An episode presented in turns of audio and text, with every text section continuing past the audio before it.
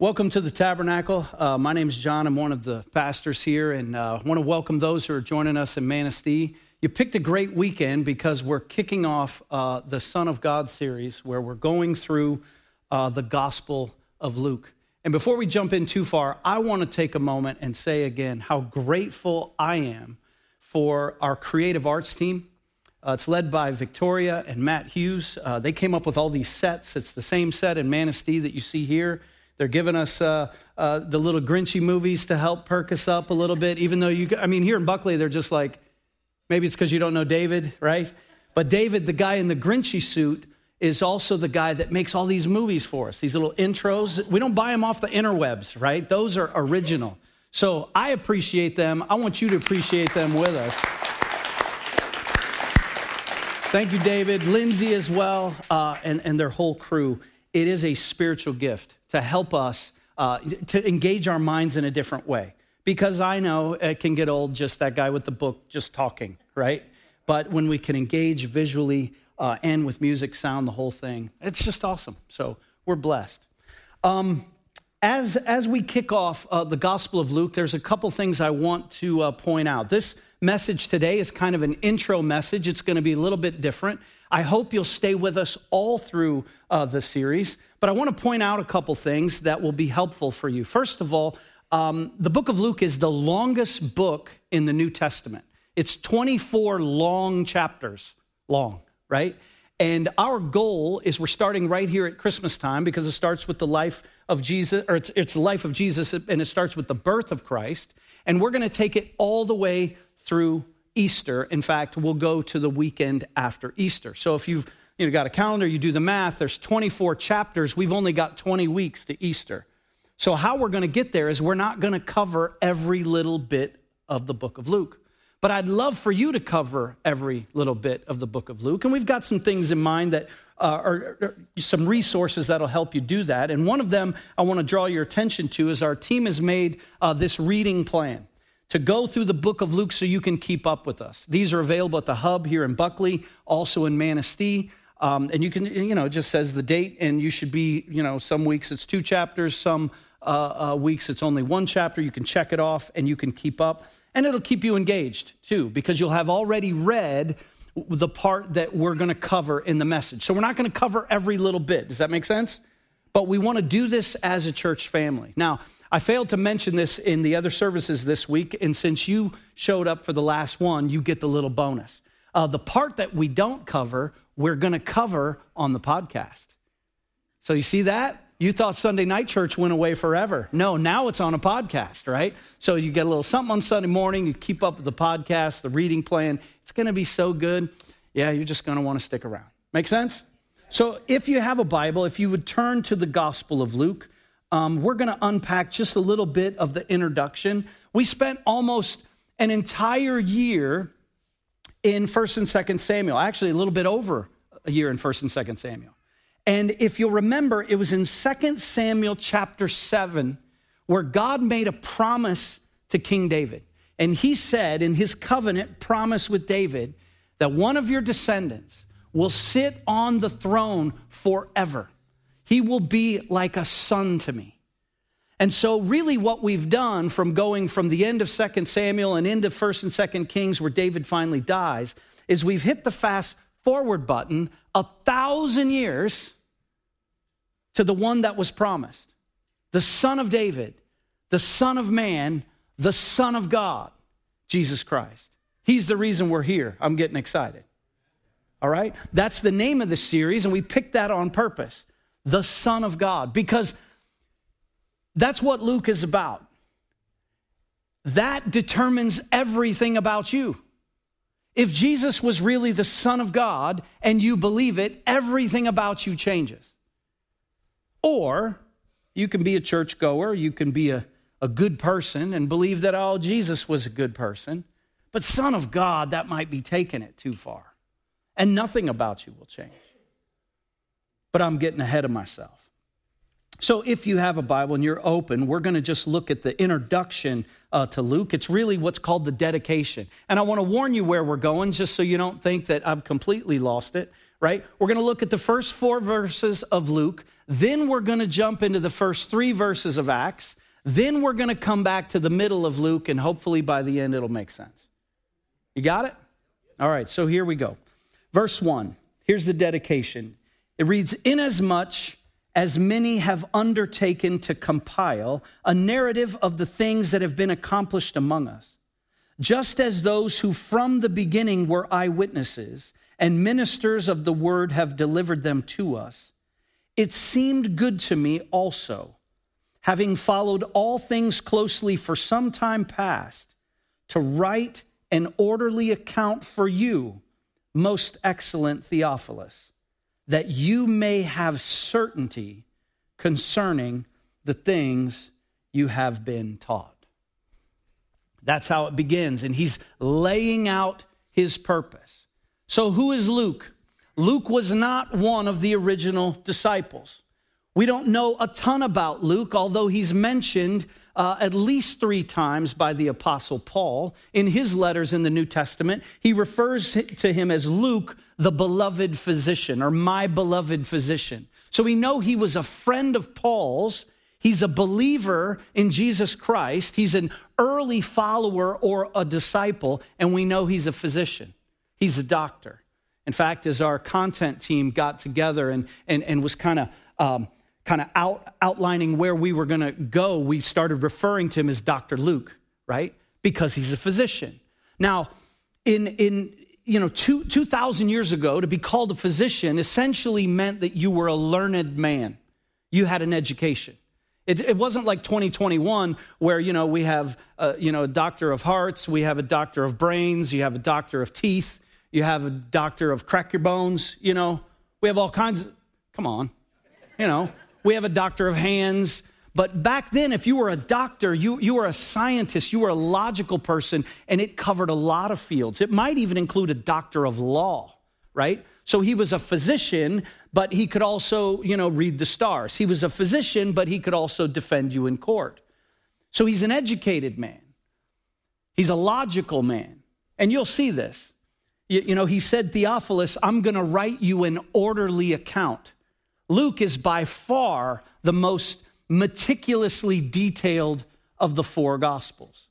Now, some of you might not know what I'm referring to when I say the Gospels. When we say the Gospels, there's the first four books of the New Testament Matthew, Mark, Luke, and John. They're all biographies of Jesus from four different perspectives.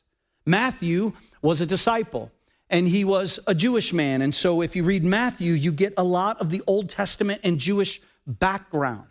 And he, he places a huge emphasis that Jesus was a descendant of Abraham, right? Because Matthew was a Jew. Mark was in a hurry. If you read Mark, it's very short, it's very quick. Uh, Peter, we think, was dictating to Mark what to write down, and Peter wasn't much of an educated man. Scripture says he was he was ordinary and ignorant. You know, some translations say he was illiterate, but it doesn't matter. Mark wrote it down, and it was always like immediately Jesus went there, and then immediately Jesus did this, and immediately he did that, and then it was over, right? So that's Mark. He's always in a rush. And then John, John had this complex like he was Jesus' favorite. So it's the most loving of the gospels, and he refers to himself as the disciple that Jesus loved the most. You know, that type of deal course, if I wrote a gospel, I'd kind of make myself look good too, I think, right? And then you have Luke. Luke is not a Jew, he's a Gentile. He's a Gentile. In fact, that's unique and that's important for us. Luke is the only Gentile to pen any of the New Testament. So it comes from a perspective that maybe we're more familiar with. We like logic, right? Especially the rational mind of 2021. Nobody's rational in 2021, right? He mentions eyewitnesses. We believe that Luke actually spoke to first century eyewitnesses to Jesus' life, most notably Mary, the mother of Jesus.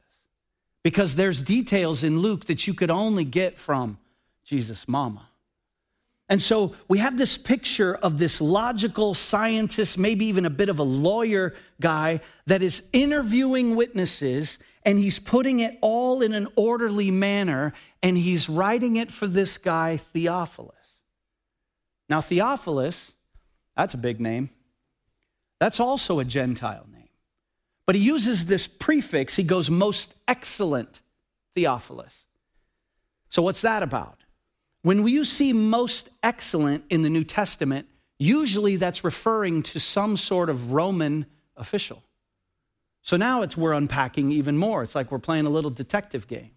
So Luke is writing this orderly account for a guy named Theophilus, and he says in verse 4 that you may have certainty concerning the things you have been taught. Another way to say that is like this Luke wrote this gospel so that you will know this is true.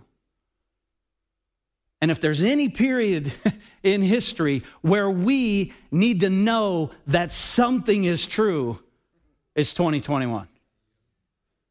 You can spend your whole life in church and not really believe it's true. Believe what is true? That Jesus is the Son of God. That he is the Son of God. And so we assume that Theophilus is also a believer. We don't know a ton about him but it sounds like he was a Roman official. There's actually some have speculated that maybe uh, this was written as a defense of the Apostle Paul. That maybe the Apostle Paul, when he was imprisoned in Rome, being seen as a threat uh, uh, by Caesar, that maybe Luke wrote this orderly account to show that he was no threat. And we get that because, uh, uh, well, if you'll flip over to the book of Acts, just geek out with me here just for a second. It'll all make sense, I hope. And if not, you can catch me later. The book of Acts begins this way just three verses. It says, In the first book, O Theophilus, you got your detective hats on there? Oh, so Luke is part one of two. It's part one of two. So it says, In the first book, O Theophilus, I have dealt with all Jesus began to do and teach. And I love the fact that it says all that Jesus began to do and teach. It's kind of like he's leaving it open that Jesus is still doing and still teaching. Do you believe that? It's because he's alive. All that he began to do and teach until the day when he was taken up after he had given commands through the Holy Spirit to the apostles whom he had chosen. Verse 3 He presented himself alive to them after his suffering by many proofs, appearing to them during 40 days and speaking about the kingdom of God. So Luke is part one, Acts is part two, and it's about Jesus, the Son of God, and all that he began to do and teach so that you will know that this is true. Because if it is true, it'll change your life. It'll change your life. So, if you don't believe in Jesus, you picked a great series to join us. If you're not sure this is really mom and dad and they keep dragging me here, you picked a great series because we're going to look at the life of Jesus. And I don't know why they ordered the books of the Bible that way Matthew, Mark, Luke, John, right? Acts, Romans. Maybe they should have went Matthew, Mark, John, Luke, Acts, so we could get part one and two right next to each other. But there, you've learned a little something already, and we haven't even jumped in. He said something there at the beginning of Acts that he's alive, there's eyewitnesses, and there were many proofs.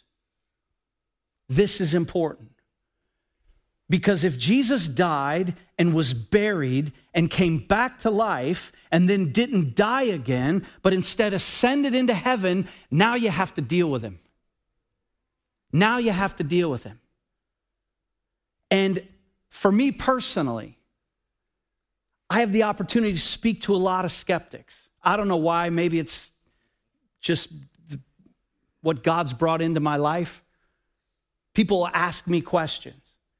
And there's something that I've noticed is in 2021, a lot of people are done with church, or they're done with Christians, or they're done with preachers, or they don't believe everything in the Bible. They think it's full of contradictions and errors, and it's usually because they haven't taken the time to actually read it. They just found something on the interwebs. But you can have a problem with all those things.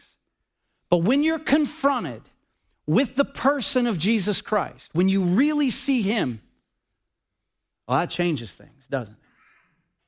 That changes things, doesn't it? Because he is the Son of God. He is the Son of God. So you can have a problem with me, but Jesus, he'll change your world. You can have a problem with the church, but Jesus, Son of God, that's a different story. And so hopefully in this series, we'll take a look at this Jesus, this Son of God. Why did he come? What was his mission? And so that's what I meant when I said we're going to skip to the middle of Luke so we can understand his theme. We can understand what it's all about. And this is going to kind of guide us through the rest of it. So, last place we'll turn, if you still have your Bible, look over to uh, Luke chapter 19, and I'm going to read for us a familiar story. So I'm skipping to the middle. Movie guys do that sometimes, don't they? You know, especially the newer movies, they're all trippy. You don't know what's happening half the time. So, Luke chapter 19, this is, you know, Jesus has already been born. He's an adult. He's about 33 years old. He has followers. News about him is spreading. He's performing miracles. He's teaching. He's ticking people off. He's got a group that has been with him for some time. People are pressing around him as he travels from place to place. And we're going to meet one such guy who met Jesus personally and see how his life was changed. So here we go. Chapter 19, it says, He, that means Jesus, entered Jericho and was passing through. And behold, there was a man named Zacchaeus. He was a chief tax collector and was rich. I can't stand this guy. and he was seeking to see who Jesus was. But on account of the crowd, he could not because he was small in stature. So he ran on ahead and climbed up into a sycamore tree to see him, for he was about to pass that way.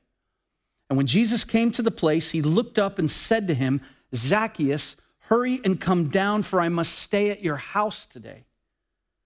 So he hurried and came down and received him joyfully. And when they saw it, they all grumbled. He has gone in to be the guest of a man who is a sinner.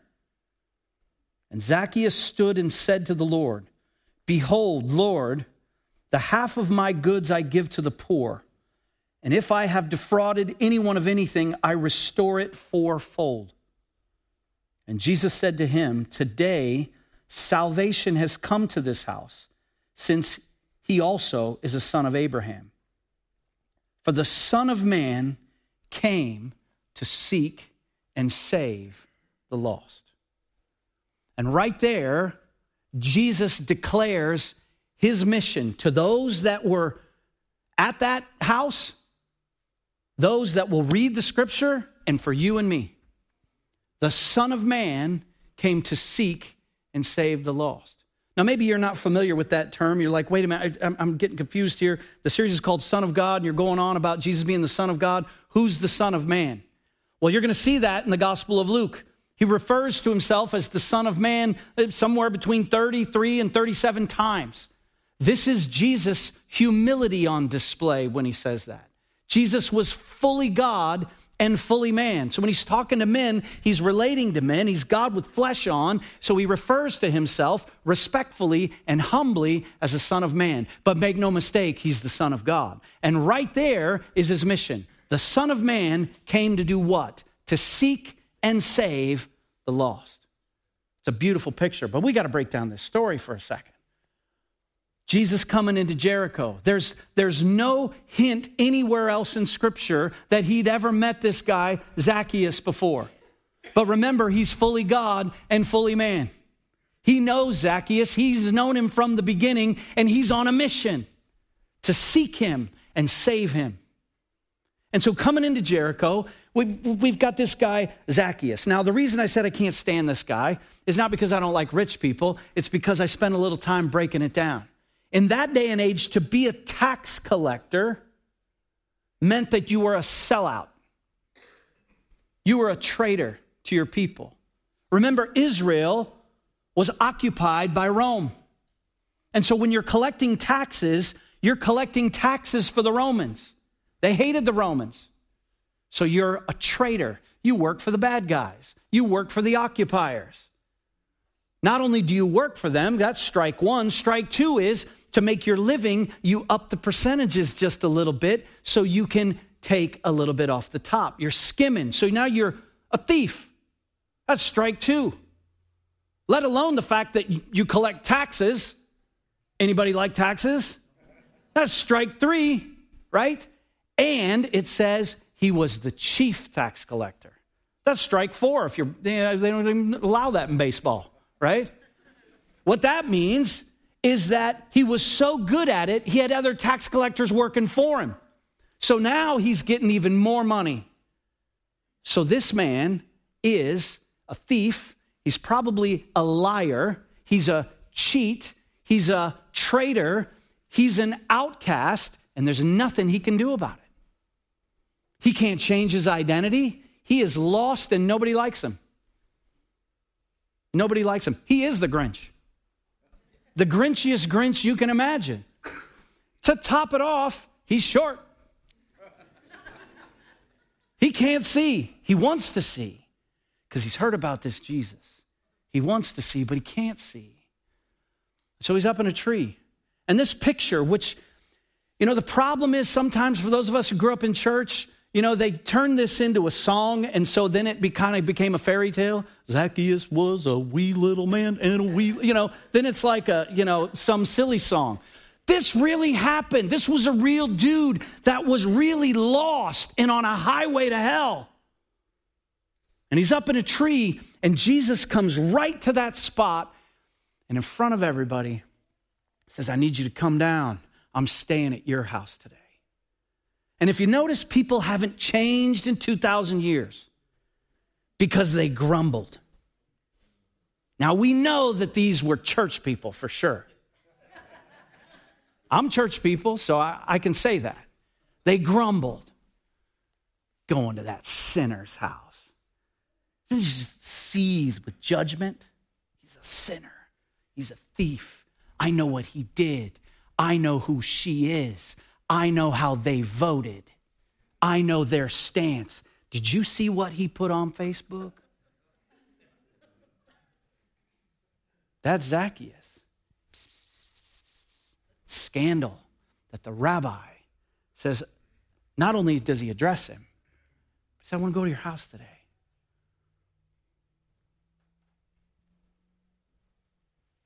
He was on a mission to find Zacchaeus to seek him up in that tree. Now, the cool thing is, Zacchaeus receives him joyfully.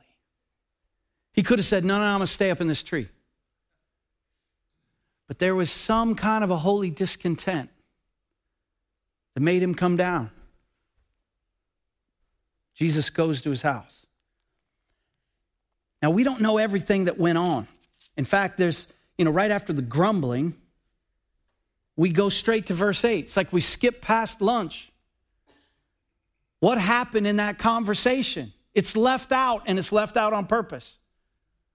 What we see, though, Jesus sought him, and the moment he's confronted, everything changes. The moment he encounters the person of Jesus Christ, the Son of God, the object of the Gospel of Luke. His life has changed. How do I know? Because of his own testimony.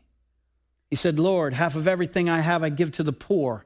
And anyone I've defrauded, anyone I've stolen or cheated from, I'm going to pay them back four times what I stole. And Jesus' response is, Salvation has come to this house today. For the Son of Man has come to seek and save the lost. Salvation means he was saved. Zacchaeus was going this way, and then he met Jesus, and now he's going this way. Everything changed because he's the Son of God. That's what happens when people encounter Jesus. Church, that's why we always need to point people to Jesus. We don't point them to us. We don't point them to the church. We don't point them to a person or a pastor, we point them to Jesus. They can say whatever they want about me, but not about Jesus. Say what you want about this church or that church or those churches, but they can't say it about Jesus. He's the one. Man, I'm getting fired up. And this Jesus came to seek and save the lost. That was his mission. And when Zacchaeus was powerless and he was nothing, his life was changed because Jesus sought him when he was lost, found him, and he was changed. He was changed. And the same thing is true for us. You see, I don't want you to treat this story at arm's length like that was for then, that was for lost people. But look at me, I'm in church, I'm obviously found. Maybe, maybe not. I don't know. If I were to put Jesus' mission in my own words, it would be this is that Jesus came to find you and to bring you home. He came to find you and to bring you home. Now, if you're a Christian and you've repented of your sins and begun a relationship with Jesus Christ, He has found you and He's bringing you home. Where's home? Where home is someday when we spend eternity with Him, but home begins right now. And when I say home, I'm talking about this intimate, personal relationship with God that's right here and right now, where I love Him and I know He loves me, where my love for Him is unconditional because I know His love for me is unconditional. We're friends, we're intimate, it's first name basis. That's home. That's home. You can say, okay, John, I know all this, I've already heard the gospel. Well, Jesus came to find you and bring you home. And as I was thinking about this, what does this have to do with an audience that's mostly Christians? Well, it says in Isaiah chapter 53, which, by the way, is a great little prophetic thing, especially around Christmas time to read. I'm giving you all sorts of assignments right now. But if you look in Isaiah 53, it's got this little thing to say about us. It says, All we like sheep have gone astray. And if you've been around for more than a hot second, you know that one thing Christians like to do is we get found and then we like to go astray again, don't we? No? We like to wander off. Scripture is rich with uh, Psalms about uh, the Lord is my shepherd. That means I'm a sheep, he's a shepherd. Jesus told a parable about a shepherd who had to leave the 99 to go find the one that wandered off. So I don't think this seeking and saving the lost is just a one time event because I know I get lost a lot. How many of you have ever been lost and remember what that feels like? That's mostly women put their hands up. Not because women get lost, it's because men don't bother to ask for directions or admit that they've ever been lost. I've been lost before. Being lost is a horrible feeling. It's one of the most frightening feelings that you can have in human experience.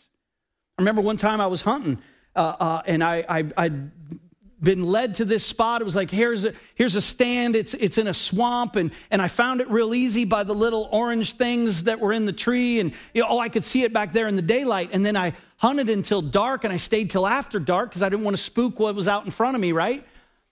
It gets dark fast in a swamp. It was my first time there. And I remember coming, I was completely lost in a swamp less than five miles from my home. And I was like, this is how I die. Preacher dies in a Michigan swamp. It's, it's, it's a frightening place to be, right? It's just as frightening. Have, have you ever lost one of your kids? Well, that's horrible. That's not even funny. I remember one time with, uh, you know, when our kids were really little, uh, we went right up uh, on a hike to the high roll, rollway here, and we went down some of these paths, and and and uh, you know, I don't know what's out there, who's out there, and and uh, you know, there's at one point my you know they're running around picking up sticks and doing all this stuff, and my wife's like, we're missing one, you know, because we had quite a few sheep. We got five because we're in the major leagues of parenting, and. Uh, uh, we're not in the minor leagues like you, you know, one boy, one girl fam, but whatever. we lost one of them, and it was our oldest child Isabel, she's gone. We're like, Isabel. And there's nothing. And we're looking all over. Did she fall down? She's, you know, th- there's a river down there. There's, I don't know, wild beasts of the forest in here. It's starting to get dark, and we're trying to go home, and we can't find our kid. It's horrible feeling. Isabel. Now think about that as being you. And our God in heaven sending Jesus on a mission to find you, bring you home. Even if you're sitting here today in Buckley or sitting here today in Manistee or listening online and you think you know where you are, but you're lost. Could be lost. How are we lost? How are we lost? Well, obviously, you can be lost in sin. Romans chapter 3 says that all have sinned and fall short of the glory of God. Well, you can become a Christian and still return to your sin. Or you can have secret sin. You can get used to your sin. You just decide, well, this forest is just where I live, and so I'm going to stay in this forest because, you know, I may be a child of God, but the forest eh, has all these attractions. And you can be lost in sin. If you're with us today and you're not a Christian, Scripture says that you are dead in sin. Jesus came to seek and find you and bring you home. He didn't intend for us to wander alone in a dark forest or to be far from Him. God created us for relationship with Him, to be loved by Him, for us to love Him back and to be intimate with Him, to know Him, to obey Him. If you're lost in sin, He came to seek and find you, bring you home. It's not just in sin we can be lost, though. Most of us know that instinctively. Oh, this is where they talk about sin and make me feel bad. On the flip side, you can be lost in religion. You can be lost in religion. I love to mess with people, you know, that are, uh, you know, not Christians, and they'll talk to me and they'll say something. They well, I'm not a religious person, sorry. And I go, I'm not either. And they're like, what? And they're like, of course you are. You're a pastor. You're very religious. And I'm like, don't call me religious. Religious people killed Jesus. What's the matter with you? And that always starts a conversation, right? Church, you can be lost in religion. I've been lost in sin and I gave my life to Christ. And then I spent the next 30 years being lost in religion because I was trying to clean up myself myself. There was this image that I thought I had to adhere to, these, these boxes that I thought that I had to check. And if I did all these things, that I could somehow keep this love relationship with God. And it was all about what I was doing. I was trying to clean myself up. How do you clean yourself up from the inside out? That's like trying to do surgery on yourself. You can't do it. You can't do it. You can be lost in religion. What do I mean by that? The story of the gospel is God reaching down to lift us up and save us, to seek us and save us. That's the gospel. God reaches down and pulls us up. Religion is man somehow trying to reach God with his good behavior and his gospel of being a good person. And that's false. And you can hide in plain sight in church with a mask on, having cleaned yourself up, and be lost, lost, lost in plain sight. Because it's about you. And you judge people by their behaviors, and you're trying real hard to white knuckle it, make yourself be good. You can't earn your way into heaven. You can be lost in religion. In Matthew 23, Jesus called people like this whitewashed tombs whitewashed sepulchres. He, what he's talking about is those tombs that are built above ground, those mausoleums. Inside, there's something dead and rotting, decay, and on the outside, it's got a fresh white coat of paint. Religious person, that's who you are. Well, good for you. You can also be lost because you wandered off, just like my daughter that day. You can wander off and be lost. Why do we wander off? I was thinking about this. I think one of the reasons we love to wander off is because of our feelings. Our feelings get hurt. It seems to me that sheep are sensitive creatures. Someone hurts our feelings and we're gone. But it's not just gone from the community, it's not just gone from church. All of a sudden, there's something in the Bible that hurts our feelings, or there's something, you know, that some church person said, or, or, or, or maybe the feeling is fear. God has said, I need you to go there and do this. And we don't give him our yes anymore. And when we don't give him our yes anymore, we've wandered off. We can still be in church and still be disobedient. We can be in church and, and, and have a broken relationship with somebody else within our own family or the family of God, and we're lost again. We've wandered off, haven't we? And the cool thing about coming together every week to study and hear God's word is God's still seeking and He still wants to save us from being disconnected and lost and far from home. Because that's not what He intended for us our feelings. Oh, here's another one that makes us wander off comfort. Comfort. We love comfort. The older I get, I can't even go anywhere without my old man pillow. I'm that guy now. I go to a hotel with my own pillow and a box fan so I can get a good night's sleep, right? It's like, what happened to the days? I mean, we love comfort, don't we? Can I tell you something, church? Comfort is your enemy. The Son of God came and said, If anyone would come after me, he must deny himself, take up his cross, and follow me. What part of that is about my comfort? None of it. None of it. And we chase comfort so hard. It's not about comfort. When I start chasing comfort, I wander away and I get lost, separated from God. One of the most uncomfortable things I have ever done was to say yes to God and move to northern Michigan. And I'm starting to think that the reason I'm so uncomfortable is He put me here to keep you uncomfortable. You're welcome. We'll just be uncomfortable together, right? Because it's not about our comfort. We wander off because we get distracted. We get distracted by politics and masks and vaccines. I'm sick of it. Fight the right fight. The right fight. And if we cared as much about the lost as we do about arguing about stupid things like vaccines,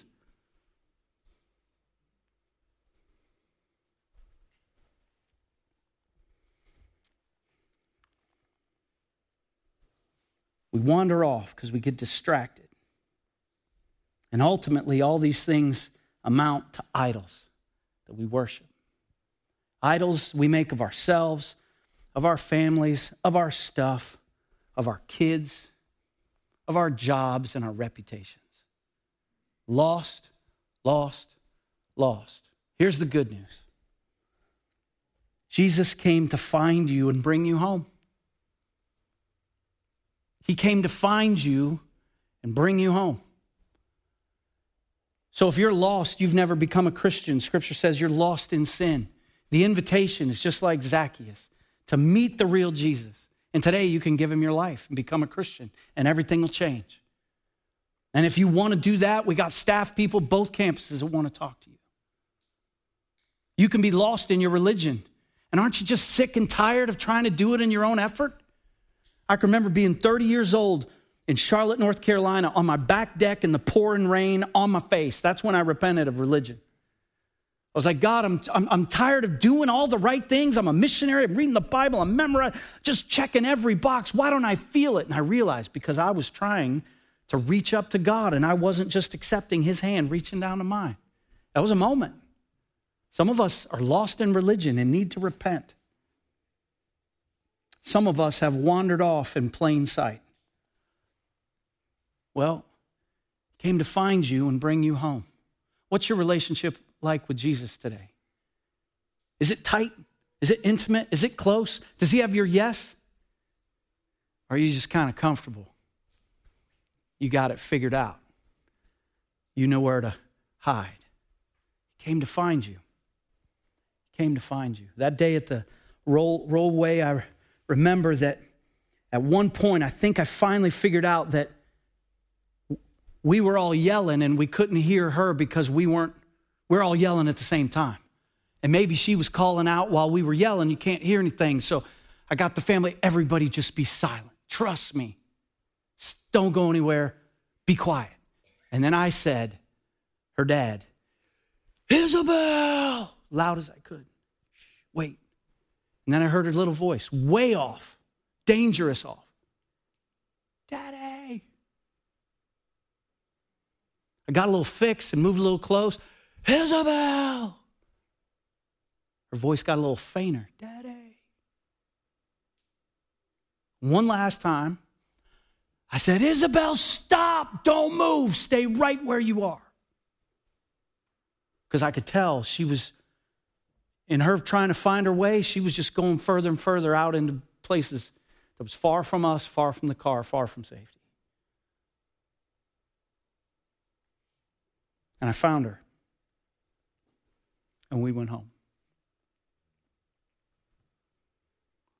God sent Jesus on a mission to find you. Wherever you are, however we lose ourselves, bring you home. I'm going to ask the bands if they would uh, come out. They're going to lead us in one more song.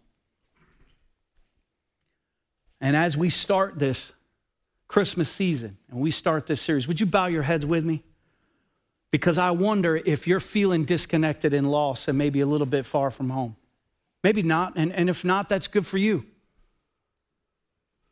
But it can happen to any of us. And this gospel, this Jesus, this Son of God, He wants us to know with certainty the truth of His life, the truth of His death, the truth of His resurrection the truth that he lives today and he's still seeking and he's still saving. Will you receive it joyfully? Like Zacchaeus, will you turn to him? Because when we're confronted with the real live Jesus, everything changes.